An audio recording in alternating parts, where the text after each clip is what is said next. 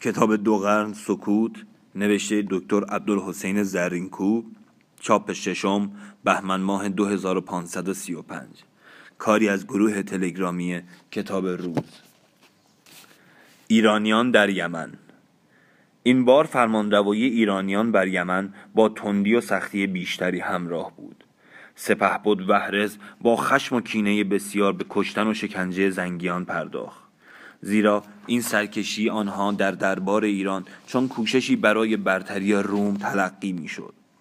وحرز مرزبان یمن گشت و بدین گونه یمن در زیر فرمانروایی ایرانیان درآمد و خراج و ساب آن به درگاه خسرو گسیل گشت مدت فرمانروایی وحرز در یمن درست روشن نیست بلعمی چهار سال دینوری پنج سال و معلف کتاب البد و تاریخ شش سال نوشتند درباره فرجام زندگی او نیز این داستان را آوردند که چون مرگ خیش را نزدیک دید تیر و کمان بخواست و گفت مرا نگه دارید. پس کمان برگرفت و تیری بیافکند و گفت بنگرید تا تیر من به کجا افتد. دخمه من همانجا کنید. تیر او بدان سوی کنیسه افتاد و آنجا را تا امروز گور وهرز نام نهادند. درباره جانشین وهرز بین روایات تاریخ ها اختلاف است. بلعمی و کسانی که روایت خیش را از او گرفتند و نیز ابن اسیر و دیگران گفتند که وهرز را پسری بود مرزبان نام. انوشیروان ولایت یمن به دو داد و او مانند پدر خراج یمن به درگاه خسرو میفرستاد. شک نیست که مرزبان در آن هنگام نام خاصی نبوده است بلکه حاکی از منصبی است که فرمان روایان زیر دست شاهنشاه و کسانی که از دست او در بلاد عرب و دیگر شهرها حکم میراندند بر عهده داشتند. همزه این جانشینان وهرز را ولیسجان و معلف ادبد و تاریخ بنجان ابن وهرز نوشتند. و مسعودی مردی از ایرانیان که سیهان می‌گفتند ثبت کرده است. در کامل ابن اسیر بعد از مرزان ابن وحرز از بینجان ابن مرزبان نام رفته است و این نیز قطعا صورتی از همان ولیسجان حمزه است. وجه اشتقاق و معنی و حتی قرائت این نام از روی یقین محقق نیست. آنچه تقریبا از همه این روایات برمیآید آن است که جانشینان وحرز از فرزندان او بوده است و این با سنن حکومت ساسانی سازگار به نظر می رسد. بعض مورخان روایت دیگری نیز در باب جانشین وحرز آوردند. می‌گویند انوشیروان بعد از وحرز زرین را عامل کرد و او جبار و مصرف بود. وقتی می‌خواست بر نشیند کسی را میکشت و از میان اندامهای بریده او میگذشت. انوشیروان بمرد و او به قولی همچنان بر یمن فرمان روا بود و هرمز پسر انوشیروان او را از کار برکنار کرد. نام این زرین در بعضی روایات به صورت وین یا دین یا زین نیز آمده است. گفتند که او نیز از اسواران بود. آنچه درباره خونریزی و تندخویی و شتابکاری او ذکر کردهاند نیز گویا از آن روز که وهرز و جانشینانش به فرمان خسرو و در آغاز کار سرکوب کردن زنگیان مجبور به شدت عملهایی بودند. روایات در مرزبانانی که بعد از او بودند از آنچه تا کنون گفته شد آشفته تر و بیسامانتر است. حمزه نام هشت تن از مرزبانان ایران را که بعد از کشته شدن سیف زیزن بر یمن فرمان راندهاند ذکر می کند لیکن نامهایی که آورده است در نسخه چاپی از غلط و تصحیف بسیار خالی نیست. در فهرستی که او نقل کرده است پس از وهرز فرماندوایی یمن به ولیسجان رسیده است و پس از او خورزادان شهر فرمانروایی یافته است. آنگاه نوشجان و سپس مرزوان و پس از او پسرش خورخسرو به فرماندهی یمن نشستند. وی پس از خورخسرو فرمانروایی بادان ابن ساسان جرون را یاد می کند و می‌گوید که قذبه های پیغامبر با قبایل عرب در زمان او بود و پس از او دادوی ابن هرمز ابن فیروز به فرماندهی یمن رسید و حمزه او را آخرین مرزبان ایرانی در یمن می شناسد. بعضی از این نام ها به صورت تحریف شده در مروج الذهب مسعودی نیز ذکر شده است اما از روایت تبری و ابن اسیر چنین برمیآید که تا وقتی پادشاه ساسانی بازان را به ولایت یمن فرستاد فرزندان وهرز در پی یکدیگر بر جای وی فرمان روایی کردند.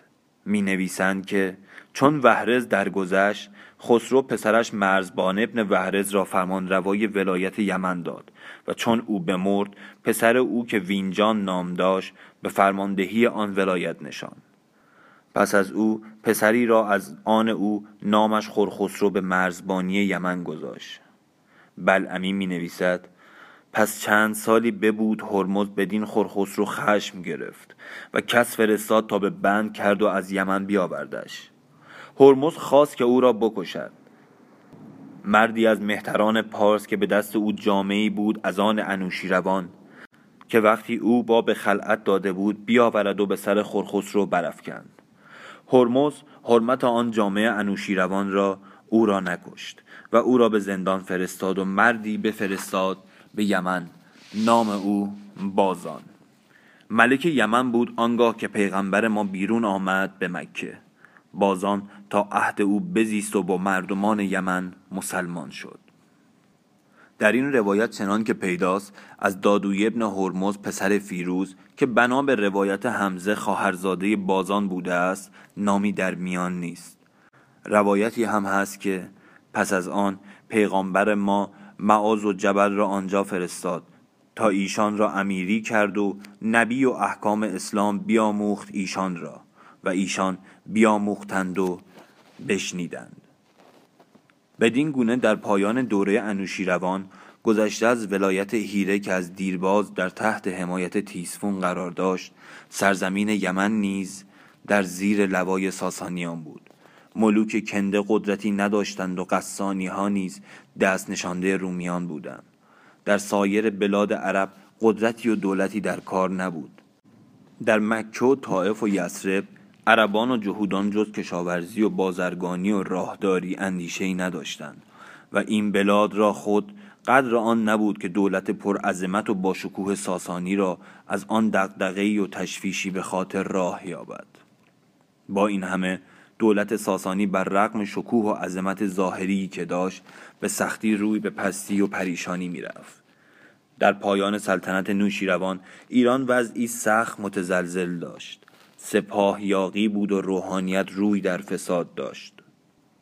فسادی که در وضع روحانی بود از قدرت و نفوذ موبدان برمیخواست تشتت و اختلاف در عقاید و آرا پدید آمده بود و موبدان در ریا و تعصب و دروغ و رشوه غرق بودند و مزدک و پیش از او مانی برای آن که تحولی در اوضاع روحانی و دینی پدید آورند خود کوششی کردند اما نتیجه ای نگرفتند. کار مزدک با مقاومت روحانیان و مخالفت سپاهیان مواجهه شد و موجب فتنه و تباهی گشت. رأی و تدبیر نوشیروان که با خشونتی بی اندازه توهم بود این فتنه را به ظاهر فرو نشاند. اما عدالتی که در افسانه ها به او نسبت دادند نتوانست ریشه ظلم و فساد را یکسر از بن برآورد. از این رو با مرگ او باز روحانیان و سپاهیان سر به فتنه انگیزی برآوردند. سلطنت کوتاه هرمز با مخالفت روحانیان و سپاهیان به سر آمد. و پرویز نیز با آنکه در جنگ ها کامیابی هایی داشت از اشتغال به اشرت و هوس فرصت آن را نیافت که نظمی و نسقی به کارهای پریشان بدهد. جنگ های بیهوده او نیز با آن همه تجملی که جمع آورده بود جز آنکه خزانه مملکت را توهی کند نتیجه ای نداد. فتنه ای که دست شیرویه را به خون پدر آلوده ساخت نیرنگ سپاهیان و روحانیان بود.